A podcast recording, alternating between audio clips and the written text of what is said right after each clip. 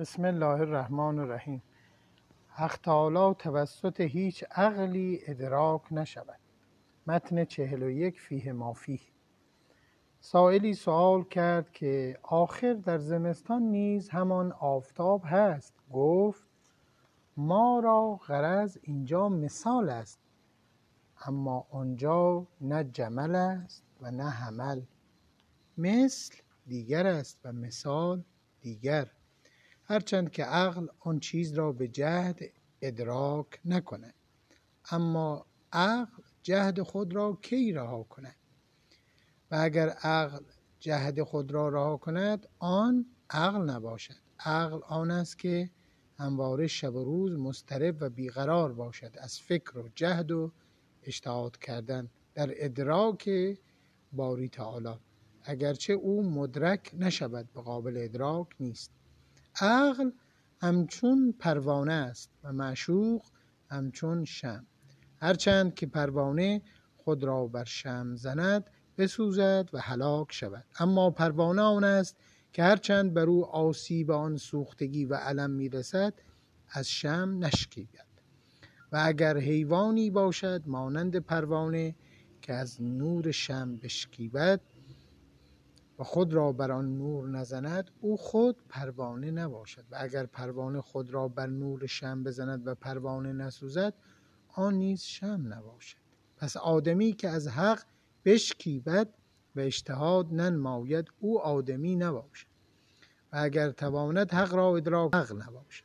پس آدمی آن است که از اجتهاد خالی نیست و گرداگرد نور جلال حق میگردد بی آرام و قرار و حق آن است که آدمی را بسوزد و نیست گرداند و مدرک هیچ عقلی نگردد. خب و از سیاق کلام حضرت مولانا میاد که یکی از مستمعان نسبت به مثالی که او زده بود در مورد خورشید و تابشون و ذات الهی رو به خورشید تشبیه کرد و مناقشه کرد که مولانا می‌گوید که درست است که در زمستان خورشید رمق ندارد ولی ما خورشید را بیرمق می‌بینیم و نیازی به نقاب ندارد. می‌توانیم مشاهده کنیم. اما مولانا می‌گوید که این مثال من که ذات حق را در پشت نقاب در موجودات معرفی کردم به خاطر این است که عقل کوشنده نمی‌تواند حق را ادراک کند.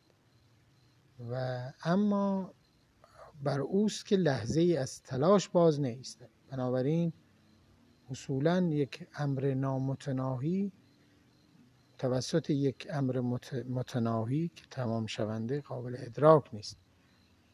و هرچه به کمند ادراک آدمی درآید وجود نامتناهی نیست. از این روز خداوند در قرآن میفرماید که و ما قدر الله حق قدرهی آدمیان خداوند را انسان که سزاور است نشناختند. یا امام علی میفرماید الذی لا یدرکه بعد الهمم همم ولا یناله قوس الفتن. همت های دور پر پرواز خداوند را در نیابد و زیرک ساری های ژرفکاو بدون نرسد. اینکه مثال زده که خداوند اینطور است و اونطور است زمستان است بهار است یا غیره و از جمل و حمل نام برده در حقیقت اینا صورت های فلکی هستند در منطقه البروج که برج حمل می‌گویند برج جمل می‌گویند.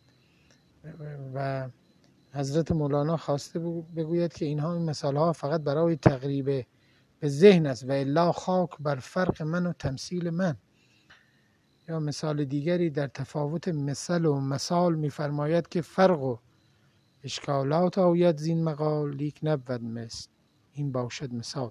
فرق‌ها بی حد بود از شخص شیر تا به شخص آدمی زاد دلیر.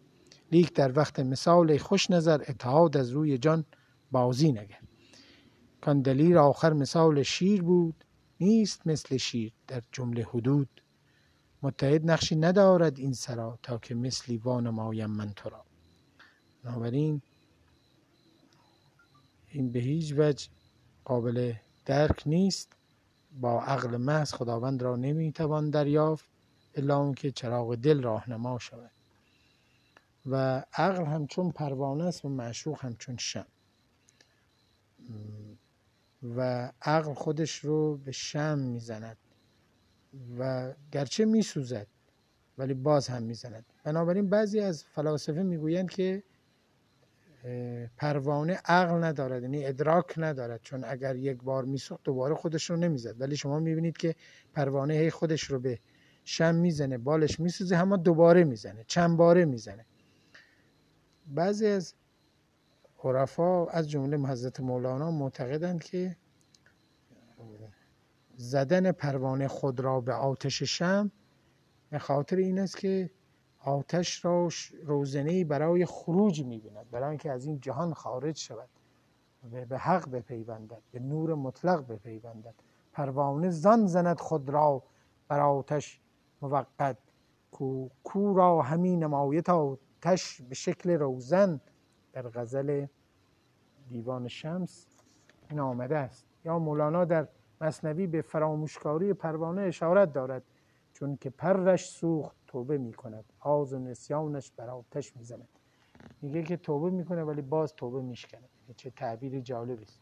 پروانه هی توبه می‌کنه از خودش رو به آتش زدن ولی هی دوباره خودش رو می‌زنه. این توبهش رو میشکنه. این آز و نسیانش هست که باعث می‌شد او توبهش رو بشکنه. در نهایت خود را نابود می‌کنه. خب مولانا می‌خواد در اینجا بگوید که اینا همه مثال است. در مثال مناقشی نیست.